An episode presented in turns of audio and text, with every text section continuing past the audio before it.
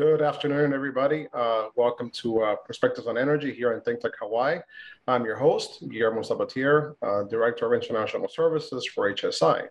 And today we have uh, joining us as our guest is Rocky Cease, VP of, Inter- of uh, Industrial Skills at HSI and also founder of SOS International. And we'll be talking about how we train the new energy industry professionals.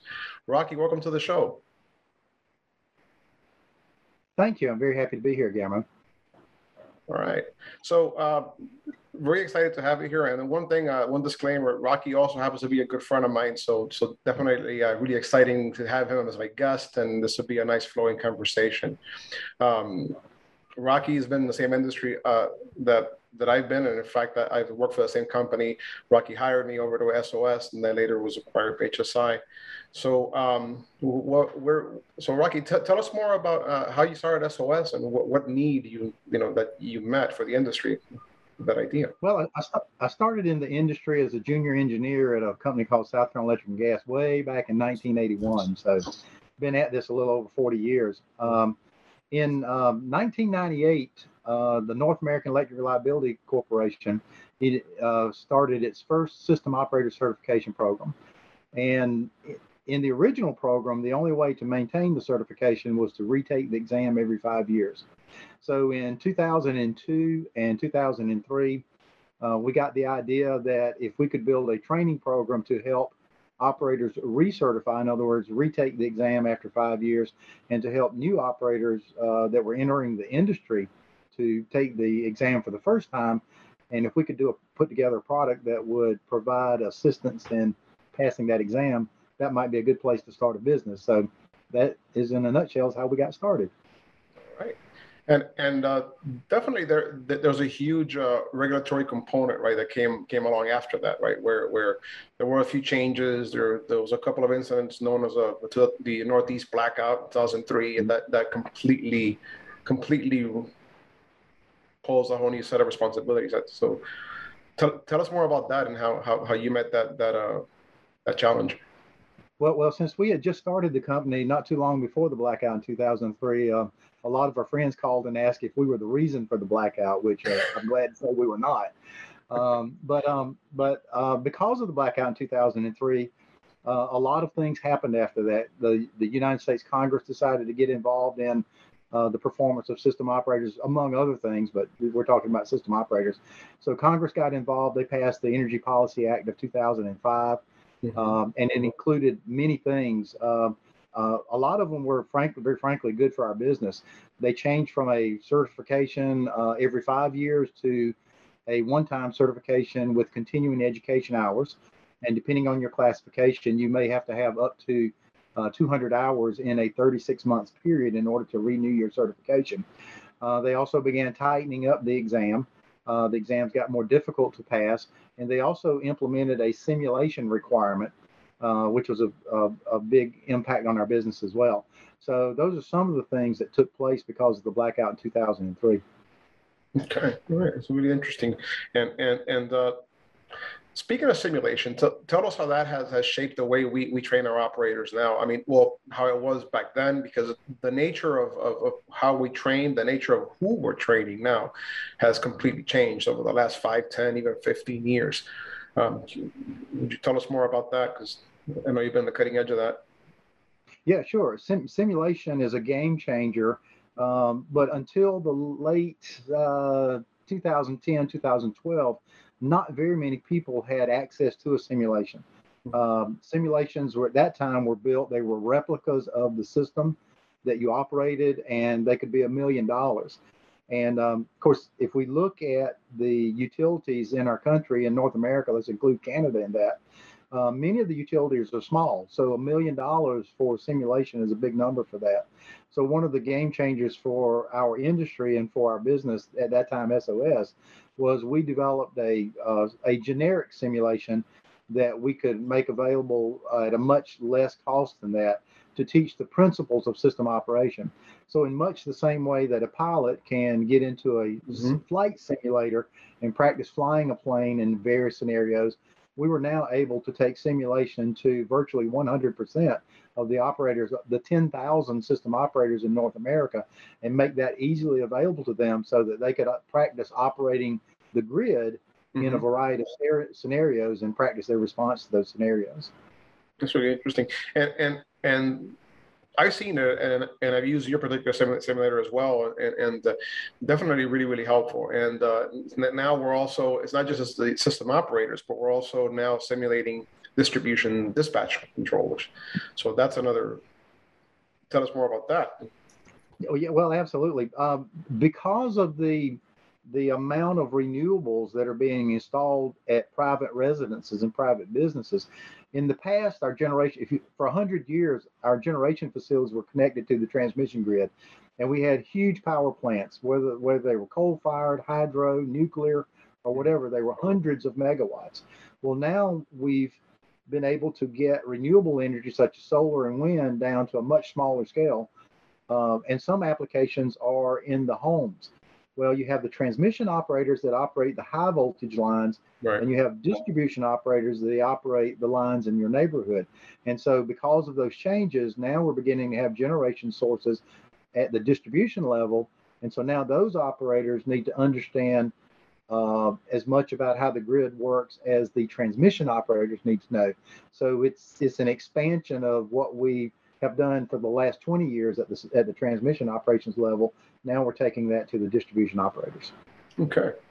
Now, now one thing that, I'm noticing it's, it's it's going to be really really uh, vital, right, to train this this upcoming workforce is uh, there's been a lot of data on on the the type of operator, the type of candidates is being is being hired now. It's it's not quite what it used to be in the past. Um, it's, it's, they're coming from different backgrounds, but not quite traditionally the utilities. You want could you tell us more about that? Yeah, when I was a young man in the district in the trend in the I should say the electric industry. I was a young man in the electric industry. Most of our operators came from power plants or field positions. Maybe they were substation techs, but they came into the control room understanding pretty thoroughly the principles of electricity and how it worked. Plus, they had been in the field or they had been in the plant and they understood how their facilities were operated, and that was useful in the control room. What happened over time is the demographics began to change, and we were less able to hire people from other parts of the utility business, and we were forced to hire individuals either straight out of college or straight out of high school or off the street, so to speak, and bring them into the control room. So that that resulted in a whole different training training mm-hmm. challenge than we had ever had before. In the past, we had to take someone that was maybe not an expert in operations, but had some experience in their particular field that they worked in. Now we were bringing people into the control room that had no experience in any aspect of operations, and so we had to take a true novice and work with them to turn them into a professional expert system operator. Well, and that, that, that definitely puts a lot of uh, emphasis and pressure on the initial training aspect of their of their of their career. Well, this new career really, because uh, I've also seen a lot of them coming in from different industries, like right. altogether different industries, and then go, they go from the oil and gas into the electric, which which in a, in a lot of utilities, you know, they're they're, they're sometimes yeah they, they do handle both, but it's really interesting to see that transition. What has been your experience with that? I'll, I'll tell you a story about that. Um, I won't name the utility at this point, but but we had a a, a class, an instructor-led class. We do a lot of things online as well, but we had an mm-hmm. instructor-led class, and one of the individuals in the class was a candy maker on Friday. On Monday, they were in a NERC certification class, so they came in really knowing nothing, and uh, and having having to get up to speed. So it's just a matter of repositioning the training uh, and developing a lot of new training because in the past we were able to assume that the individuals knew something about electricity. Mm-hmm. And literally, over a period of a couple of years, we were now training individuals that knew nothing about about electricity. Right. And that is that is uh, an interesting challenge right now because I'm, we're seeing that uh, occurring more and more with more and more frequency when it comes to uh, uh either the workforce or there's lack of availability. And I know that COVID has had an impact. What has been your experience with with, with that particular side of the how that impacted our business? Well, you know, COVID, mostly what the utilities tried to do was protect their system operators. If you think about a control room, a control room is a 24 by 7 by 365 operation. And so they operate all the time and they have rotating shifts. Um, and so their concern was that the COVID virus might infiltrate their operating staff and just wipe out the entire staff. Um, you know, the most extreme case would be to lose someone uh, due to the death of COVID, right. to COVID, and then others just being too sick to work. And of course, there was the issue of of infecting anyone who hadn't already been exposed to the virus. So mostly the utilities sequestered their operating staff, right. many of them for months at a time, and they they set up uh, uh, camping locations and cots and warehouses and uh, of course, all, uh, yeah, and all the logistics that went with that. And um, so that was a challenge. Oddly enough, most of the utilities were able to deal with that pretty well. Um, that we shut down face-to-face meetings in our business. Uh, we traveled a lot. You know that we both traveled a lot. Mm-hmm. And the travel for two years there was no travel, and so now we are just now beginning to travel again as we've got the vaccines and the treatments, and we understand the virus a little bit better. Um, so yeah, it, it, definitely had an impact on the operations, had an impact on the way we interact with the operators. Right. And um, we continue to see some of that. There's still places utilities where they won't allow outsiders to come in because of concerns about the virus. Well, but as far as helping deliver some some of the training recently, now, now at HSI, uh, I have noticed that there there there has been quite a, a lot of activity when it comes to in, live instructor led uh, online training, and I, I, taught quite a few of those courses recently, and and it's um, it has its challenges, right? But so, what has been your impression with that? Well, you know, it, it, it, was a viable alternative because the advances in the internet had come so far, right. technology like Zoom and, and other platforms where you could do that. And um, so we were able to put a live instructor in front of people who were somewhere else in real time so that you could have that interaction. I don't think, you know, I'm, I'm, I'm I've been doing this for a long time, you know, with the company over 22 years. Um, I don't think anything takes the place of being face to face, in person, in the same room with the instructor and the trainee. Um, however, virtual, you know, across the internet training is as close as we could get. It's, it's certainly more personable than right. online training with no instructor, just you know, right. uh, just just the materials in front of you. And a lot of a lot of um, material can be shared in that manner and be done what and that sharing be done well. Uh, but some material, particularly tech, technical material, mm-hmm. is really nice to be able to see the and interact with the instructor live, even if it is across the internet. It's better to be in person, oh, but across the internet is and you and like you said, you did it yourself. By yeah. the way, you have a great reputation. You must do a really good job at it. and uh, so, uh, so uh, yeah, so it works. It works, and and, and I, I I've seen what I've seen is is there's a there's a generational difference, right? Where uh, uh, there there's a there's some of the operators for them it's just like a fluid transition into this whole online live instruction, and then there's others who really don't like it, and, and there there's some in between, right? And it's from my experience, it's been um, it, has not been too difficult to deliver a live online training.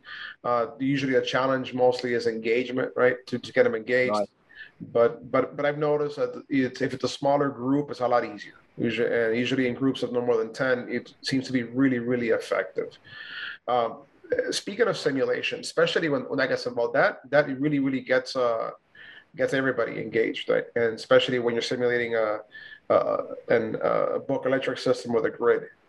What is your what is your prediction of where we might be headed, right, regarding how uh, this tool and how it'll enhance reliability and uh, human performance and error reduction? Well, anytime you can practice scenarios, I mean, I, I think it would be impossible to imagine every scenario that an operator might face. So, so the first thing you have to do is help the operator understand the principles of electricity and the principles of operating the grid and then you start putting them through scenarios. And one way to do scenarios is uh, modeled on past events, right? Uh, and then and then maybe perhaps modeled on events that could happen, but maybe they've never happened, but they could happen. Mm-hmm. And then after that, it's a matter of repetition. Um, and if you go through and you repeat doing something often enough, then it becomes second nature. It's it's it becomes subconscious. Right. And um, so we we try to walk the operators through what we call uh, unconscious incompetence to a to an unconscious competence, where uh, on the one end, the new operators they think they think about everything they do before they do it. On the other end, you have someone that is unconsciously competent, and they everything so many things are second nature to them. And and I think one of the things that that we forget sometimes in system operations is system operations, the work itself is about 95% routine, right. uh, maybe even boring, and 5% chaos. And you never know when the chaos is coming. It just one minute everything's fine, and the next minute everything is just, uh, you know, just falling apart around you. And yeah. so not everybody can handle that. So one of the things we try to do in simulation is to is to simulate that experience in scenarios right. where everything looks fine and then things start happening um, so that you learn to to you know decisive, decisiveness uh, decision making is a skill that can be learned you can improve that skill right. by going through scenarios and much the way you can do training to fly or you can do training right. to drive the more you drive the the more skilled yeah. you are at responding to things same thing with system operators so, so you can't do those scenarios in real life with enough frequency for the operator to to call that training. But right. you can put them on a simulator and do it over and over and over until they almost it's almost second nature to respond to some of those events. Well, w- one of the really important skills I see in the simulation, especially when managing emergencies, has been uh, acquiring the skill where they're able to prioritize the urgency of those emergencies and what to handle first. And and and uh, you and I both know the contingency analysis, right? Where where yes. this this this program does a lot of what if scenarios for you, and it tells you the worst thing shows up first, and you handle that first, right? And and and usually usually that that's something that takes a while for some operators to actually get a handle on, but a simulation usually that helps them when it comes to reducing errors, right? Because usually knowing what priority to to to put together is is really important. So. And, and we've gotten a lot better at giving the operators tools to help determine those priorities um, uh, you were you were in a control room just like I was, you know, in you know, I mean, 10, 15 years ago, mm-hmm. when something happened, a lot of alarms start going off in the control right. room. I mean, you know, voltage, frequency, relays opening, breakers closing, opening and closing, a lot of things happen, and every one of those events generates an alarm, and the alarms would just come up on the screen and be line after line after line after line of alarms. Now we've gotten a lot better at at using algorithms and other tools to prioritize those alarms so the more significant alarms show up at the top of the list or and some of the least significant you know aren't i mean they're way down on the list. The operator may never see them at all. Um, but but it still takes judgment on the operator's part. They should never um, trust those algorithms 100% you really need to pay attention. You need the skill um, you need for the you need the training. You need to become very capable of doing making those decisions well th- this is going to lead me to my next question right and, and, and it's interesting that there there is a lot of conversation now where where they want to turn over as much control as possible to the machine and as right. as, as we all know you know uh, machine learning AI, AI, is developing and, and becoming well, way more way more uh, resilient and, and reliable. Um, I myself have a little apprehension in, in getting my head around how, can a machine handle everything, you know, when it comes time to doing this. So, so I am still wondering uh, what what your opinion is on that, as far as where we're headed and what you think is is is being worked on right now regarding that. Um, we've cooperated with some studies done by um, University of North Carolina in Charlotte, mm-hmm. Clemson University, NC State, and some others uh, and that's one of the things that we've taken a look at is how artificial intelligence is going to affect the job of being a system operator. I. I think artificial intelligence will be a tool for the operator. I think that we can get better at uh, and provide better tools for the operator to make the decisions they have to make. Um, at this moment, I'm kind of like you. I, I, I don't know that artificial intelligence will take over that job completely. Um, I think there will always be circumstance. Like I said, you can't forecast everything. Right. I think there will always there's always the potential for cir- circumstances that are outside of the parameters of the scenarios that you've put together for the operators. Right. right. Um, you can't write a procedure for everything. You know, that's that's another area that we mm-hmm. talk about. You know, what what are guidelines because you can't forecast everything versus what are procedures. where you go through the same steps and get the same outcome every time. You can't write a procedure for everything. You can't imagine a scenario for everything. So um, now artificial intelligence is is supposed to learn. Um, uh, right. You know, how many how many events would the AI have to go through to learn it in order to be smart enough to keep it from happening? But you know, again down the road. So I don't know. I'm, I'm in a little bit of a wait and see. I, am a supporter of AI. I think it's uh, will definitely be a useful tool. Mm-hmm. Uh, whether it will take the place of a live system operator, I'm not so convinced of that right now. Well, I think it'll it'll become more of a partnership, and it'll become a, a whole suite of enhanced tools. The operator will still be managing managing the the the, the shift, the operation of the actual grid at that point, but a, a lot of things may be automated. But the, I think it, initially it'll help relieve a lot of the clutter of information, right? That that uh, and I think, of course, it'll enhance human performance because there there are some human performance errors that come with this overload of information. And and and uh, right now, it's it's uh, here at, you know, at, HSI, we we have a whole set of courses on human performance, uh, human performance training, human performance, and how to error reduction. So so that's another important aspect that that we, we work on. So I think yeah, there, yeah, there's several aspects of human performance. There's not only uh, how do you use your training techniques? How do your trainers, how mm-hmm. does your mm-hmm. training material impact human performance?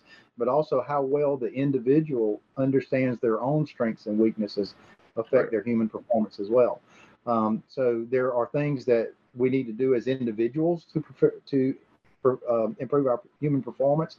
Uh, but there are also things that we need, to, the tools that we offer, the environment that we offer, uh, the, the, the way that we uh, apply the work and schedule the work right. also affects human performance. It, human performance is a is a big hairy thing in and of itself. Well, it's interesting because on my next segment, I, am going to have a, a a doctor that does functional medicine, and he'll talk about how how optimizing health and hormonal balance impacts human performance, and and uh, uh, some studies on on how that uh, hormonal imbalance led to some errors that had accidents. So so. Uh, that'll be a good uh, follow up to this show when we're talking about human performance. So it should be interesting. But but um, yeah. So so uh, what what is it that we're looking at now for, for candidates, right? How the how are companies attracting new candidates, uh, whether it's internal or from other industries even? Well, that that's a bit of a challenge in our industry. The the electric utility industry is what 150 years old now, mm-hmm. and uh, most young people think of as an old established industry, maybe maybe even boring. So mm-hmm. one thing that we've got to do when we're recruiting is to help them to understand that that our industry is exciting, that there are a lot of things going on here, that it can be, electric utility can be a great place to work.